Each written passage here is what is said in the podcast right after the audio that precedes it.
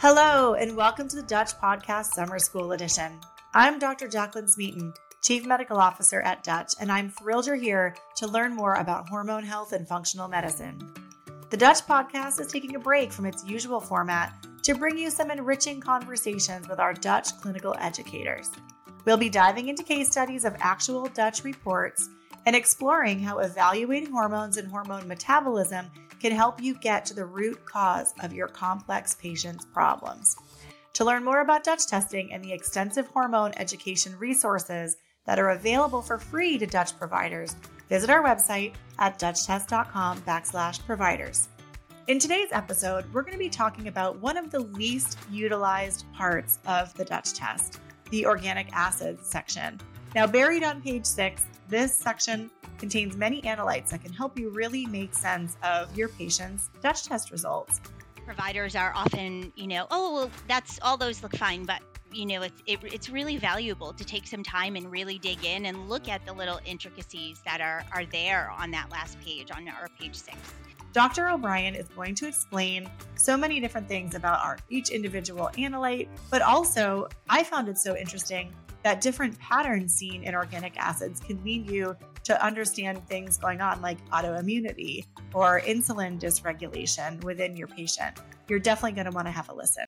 Today, we're joined by Dr. Christina O'Brien. As a clinical educator with Precision Analytical, Dr. O'Brien is part of our team of doctors, and she's highly regarded in the functional medicine testing world. Not only does she consult with physicians on their reports, but she also supports our marketing efforts with lots of writing and speaking for the company and doing social media, various events, dinner talks, brunch talks. We have her pretty busy. Dr. O'Brien's expertise and her experience are really valued by our team, and she's frequently asked for by name on consults for really tough hormone cases. So we're so lucky to have Dr. O'Brien here with us today to talk a little bit more about OAT, the OAT markers, the organic acid markers that are on um, many of our test animals, and really help you understand how you can get more out of them really, Dr. O'Brien, I think oats are probably the most underutilized aspect of our report. What do you think? Yeah, I agree completely. It's it's on page 6, it's our last page and by the time we're done going through a consult, it feels like providers are often, you know, oh, well, that's all those look fine, but you know it's it, it's really valuable to take some time and really dig in and look at the little intricacies that are are there on that last page on our page six um, where we can really dig into the oats and it's it doesn't have to always be above range or below range. Mm, well, I'm really excited that you're here today. So first, welcome and welcome Thank to you. summer school, I should say. you're on faculty you. at summer school. So fun. And um, I'm really excited for all of our listeners today because, like I said, I think this is a really underutilized aspect of our test. And I know something that, unless you really study the Dutch test, you probably haven't been exposed to all these markers before. And maybe you know, haven't made sense of them the way that you have the estrogen metabolites. So, can you start by sharing a little bit about what the organic acids are on the Dutch test? Sure, absolutely. So um, we've divided the organic acids up into sections. We have markers of nutrient deficiency or not, B12 and B6. Um, we also look at glutathione levels. Um, we look at indican, that's one of our newer markers. Um, we look at biotin, also one of our newer markers. And then we have a section of neuro related markers um, xanthuronate, kynurenate, and quinolinate, as well as our levels of oxidative stress in OHDG. Um, so we we break it up into a few different sections and are able to look at things at a really at a really deep level. I think it's a unique combination of organic acids. Hmm. And can you talk a little bit about what an organic acid is? So, Just more generally, too. Sure. So it's a marker that normally, especially with vitamins, will elevate in the body when there is a deficiency of that nutrient. So, um, for example, methylmalonate will elevate when there is a B12 deficiency, and it's something that we can measure in the urine. Um, as well as other um, other markers related to the gut and neurotransmitters. So let's start by talking about the organic acids on the Dutch test that are directly related to nutrition status. So I'd love to know like why do we care about these nutrients when we think about hormones? And then what do these organic acid markers tell us? Perfect. So um, the first marker on the test is methylmalonate, which is related to B12 status. And one of the biggest things that can deplete B12 are oral contraceptives. Um, related to hormone testing in particular, we want to look at um, B12 levels and make sure those are within range, just like B6 as well. We're looking at things like um, not just hormone levels on the Dutch test, but we're also looking for levels of potential oxidative stress and DNA damage, which is where things like pyroglutamate come in because uh, glutathione, as you know, is the most potent antioxidant in the body. And we relate that to the levels of oxidative stress, 8-OHDG, as well as uh, the 4-OH uh, E1 marker on our page three of our test to see if there's a level of oxidative stress. Um, overall, and the two B6 markers, B6 um, xanthuronate and kynurenate, are upstream metabolites of the quinolinate, that downstream metabolite, which is just before NAD plus. So at the very top is tryptophan, the bottom is mm. NAD plus, and those are all related to um, nutrient status in general, but in particular, we can relate each of those back to hormone levels and how those are connected. That's so interesting. I didn't know about the connection with NAD plus because there's so much coming out in literature right now around supporting NAD plus. Mm-hmm. Yeah, they are through like kind of customized supplementation. So it's exactly. really neat. There's probably a lot of additional additional overlap there. Exactly. Yeah. Great. So, what are some of the symptoms that are associated with those with those nutrient deficiencies that you might see paired along with an elevation in the organic acid? So, when you let's talk about B6 first. B6 first. So, B6 is a really interesting one. Um, B6 deficiency, a true B6 deficiency, is not um, super common. Um, it, it is typically more related to um, chronic stress. Again, oral contraceptive use with B6 can cause um, deficiency. It can deplete that B vitamin as well, but the standard American diet can deplete um, B6. Um, environmental toxins can deplete B6. Things like malabsorption, um, alcohol use can deplete B6 levels.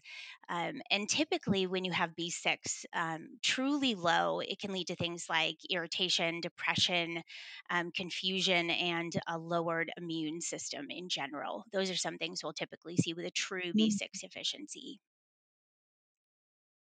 That's great. Yeah, I know that actually B6 therapeutically has great research studies with PMS. So that covers a lot of the you know the depression the irritability things like that that come up for people mm-hmm. um, oftentimes B6 will be like just a ticket and there's like great data supporting the use of that um, to really support hormones mm-hmm. and kind exactly. of get things back into balance and reduce symptoms.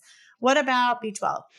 B12 um, is a really interesting one. B12 mel- methylmalonate, when it is elevated um, and someone is symptomatic, typically fatigue, um, sometimes constipation, sometimes poor appetite, um, neurological changes can happen when methylmalonate is super elevated, you know, above five, six, or seven. We sometimes see that correlated with an autoimmune process as well.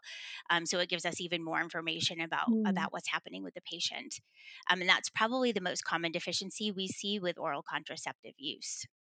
A vitamin B12. Mm-hmm. Interesting. Yeah. So, how would you go about re- repleting levels in someone that showed up with those markers high that like suggested a deficiency? So methylmalonate um, is actually a measure of adenosyl or hydroxy B12 rather than um, people typically assume um, because it has methyl in the word that it's more related to methylated B12, but adenosyl or hydroxy B12 is what's typically used to supplement um, an elevated methylmalonate. When xanthuronate and kynurenate are elevated, we now have um, the ability to look at quinolinate as well. And if all three markers are elevated, we're typically thinking of B6, and we usually want to look toward um, P5P, the active version of B6, to supplement those. But sometimes when one is high or one is low, or when quinolinate by itself is elevated, we're thinking things more like um, blood sugar dysregulation, poor sleep, lack of movement, um, lower antioxidant levels, maybe mitochondrial um, support needed. So, depending on which ones of those are elevated together or alone, it, it may change um, what we're talking about with providers. That's great. You're adding a whole new layer of learning, even just for me, when it comes to how you can interpret these in combination and what it might be suggestive of. That's so interesting. So, and and P5P, you mean pyridoxal 5 phosphate? Mhm. That's the full name Yes. the P5P, Yes, right? yes. Just for listeners who might not find what they're looking for when they're searching P5P. Okay, cool. So, talk me through the next set of organic acids that we have. I know we have ones that are neuroinflammation markers. Let's talk a little bit about those. Sure. So, um, HVA and VMA, um, those two markers are mostly related to um, neuro related issues. So, when we're looking at those, and we have um, an elevation or a decrease in those markers, when we're talking uh, about them in general, we always want to make sure that the patient is truly symptomatic for those things before we consider treating them. So we can see some irregularity in HVA or VMA. Sometimes both will be slightly low, sometimes one, for example, HVA will be really elevated on a test. Um, and in our instructions, we um, write out really carefully what people are to avoid um, before doing the test in order to make sure that HVA, the homovanillate, is not um, falsely elevated. That is our dopamine marker. Um, VMA is our epinephrine norepinephrine marker. So things like um, avocados, bananas, fava beans, um, quercetin use, um, tyrosine use, those things um, can increase Mhm. HVA falsely. So we want to make sure that the patient is symptomatic. So we're really looking at an indirect measure of dopamine, epinephrine, and norepinephrine. And what's really fun about those on a test is when we can tie those into what's happening with a patient's cortisol level, for example, or other hormones on the test, um, especially VMA. Sometimes what we'll see in patients is that the body will protectively, you know, change the metabolism of cortisol if there's a lot of anxiety present, for example, and sometimes even the VMA, um, the the vanilmandelate, will lower in order to sort of protect the body from making too much adrenaline, right? Too much epinephrine, norepinephrine. So we tie that in with other things that the patient's experiencing, what the patient has told us on their requisition, what are their primary things that they're really concerned about, and then tie all of that together um, to give us more of a window of how the provider can best support their patient. That's really cool. So, really, the organic acids almost help to fill in a little bit more of the puzzle that you've started to interpret when it comes to like what you're seeing with estrogen metabolites or androgens or the HPA axis. But what I'm hearing you say is that organic acids can kind of fill in the gaps or help point people to the true root cause of what's going on. They definitely do. The beta hydroxyisovalerate is a great example of that. We added that's one of our new newer markers. We added that last July. And we added that marker because often people will do a Dutch test because their patient is concerned about hair loss. So we're looking to um, uh, androgen levels primarily usually to see if that's where potentially hair loss could be coming from. We also look to a hypometabolic cortisol pattern um, on the in the adrenal section to see if maybe that's related to hair loss but then the addition of the biotin the beta hydroxyisovalerate is just so great to have because it's one more layer and if somebody's you know coming to us for help with hair loss right their provider has ordered the test because the patient is losing hair and is very upset about it normally um, we're, we're able to Hmm. really dig in on, on multiple levels to, to help the provider figure out what's happening with their patient and best support them with a protocol Yeah.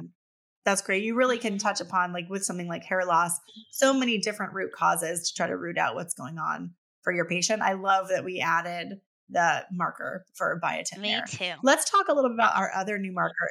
Yeah, our other new marker, Indican, is another one that I think is just such a great addition because it really tells us a little bit about gut function.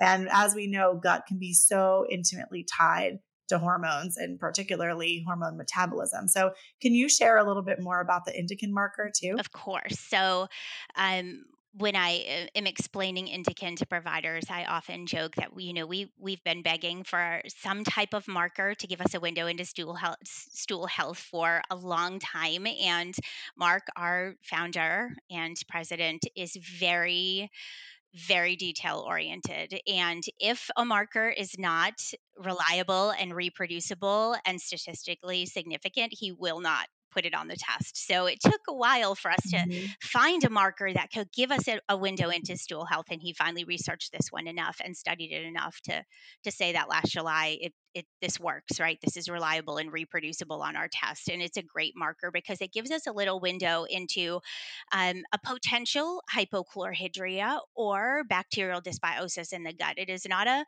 a stool marker, so it, it can't give us direct levels of beta mm-hmm. glucuronidase, for example, but at least it gives us a window into potential gut dysregulation. And why that's so important in hormones is that phase three estrogen metabolism happens in the gut.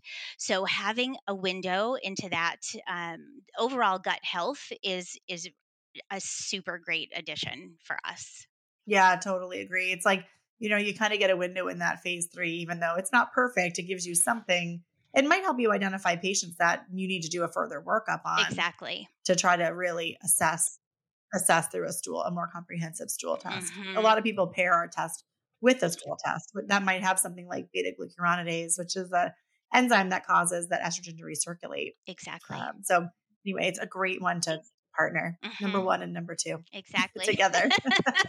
Perfect. Um, yeah, Mark's dedication to science, mm-hmm. um, particularly around the oats, because he's really very, very strict when it comes to not putting out organic acids on our panel that might not have a clinical relevance. And that's something that really differentiates the oat panel on the Dutch test from many other competitors in the marketplace. And I know that some practitioners might look and be like, well, the list is shorter here. Mm-hmm. This one has 50 oats or 25 oats. And and so that's a better value. But the truth is, and I'm really convinced of it, that if there's not enough data to really show that they're clinically relevant, you could be steered in the completely wrong direction. And so, you know, it is a really high bar you have to meet to land on the Dutch oats panel exactly. when it comes to the science backing. Yep. A great example of that is the 5-HIAA, the serotonin marker that we used to have on the Dutch test.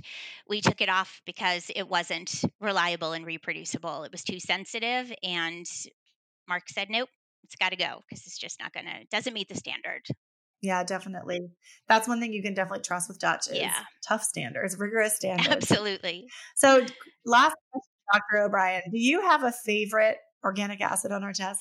My new favorite, well, since last July, is the quinolinate because it gives us a um, a really neat window into potential neuroinflammation and that's that's not something that we really even got close to before and having that marker um, not only tells us about potential neuroinflammation but like i said before maybe even a blood sugar dysregulation which we also tie into adrenals mm-hmm. um, it helps us know is the patient really sleeping deeply right if they're not getting good sleep the quinolinate can elevate and it's it's almost a kind of an end stage byproduct of the kynurenate metabolite so we could see is it B6? Is it really oxidative stress? Is it a cortisol dysregulation coming from a blood sugar dysregulation? And it really is just helps us to really just so intricately tie the whole test together. I think that is mm-hmm. that is my very favorite one. That's awesome. My personal favorite is 8-OHDG, which I've used for a long time, marker for oxidative stress. Mm-hmm. Um, and I find that to be so helpful because when I'm working with patients, like primarily for fertility work, I'm looking at what are the main drivers for like egg and sperm not being really great quality. And 8-OHDG is a great marker to better understand the balance of like how much they're exposed to that free causes that free radical damage versus what their body has the capacity to quench. So that will go up when there's not enough, you know, capacity to kind of quench what's around in your environment. So that's another one that I love. Yeah, that's a great one. And that's when we tie back into other markers as well the glutathione, which is the most potent antioxidant in the body, um, and the 4OH. And we can tie them all together and see essentially, you know, which one was here first and then what does the provider mm-hmm. do about it. It's really exciting. Excellent. Well, Dr. O'Brien, it's been really lovely to have you in school today. Thanks for joining our session, listeners. Um, we're really grateful for you being here. Thank you. Thank you so much for having me. We are so grateful you could join us for this interesting and informative dialogue. If you want to learn more about hormones and hormone testing with Dutch, there are many resources available to you when you become a Dutch provider. Register today at dutchtest.com backslash providers to gain access to free educational tools like the Mastering Functional Hormone Testing course, a self paced online course designed to help you become a hormone expert. Dutch providers also have exclusive access to the Dutch Interpretive Guide, which is full of insights that will help you apply Dutch testing in your practice. And our Dutch clinical educators host one on one and group consultation sessions where providers can learn how to interpret patient reports. Become a provider today to learn more about how to access these resources through the Dutch Provider Portal. And thank you for listening. We hope you'll join us again.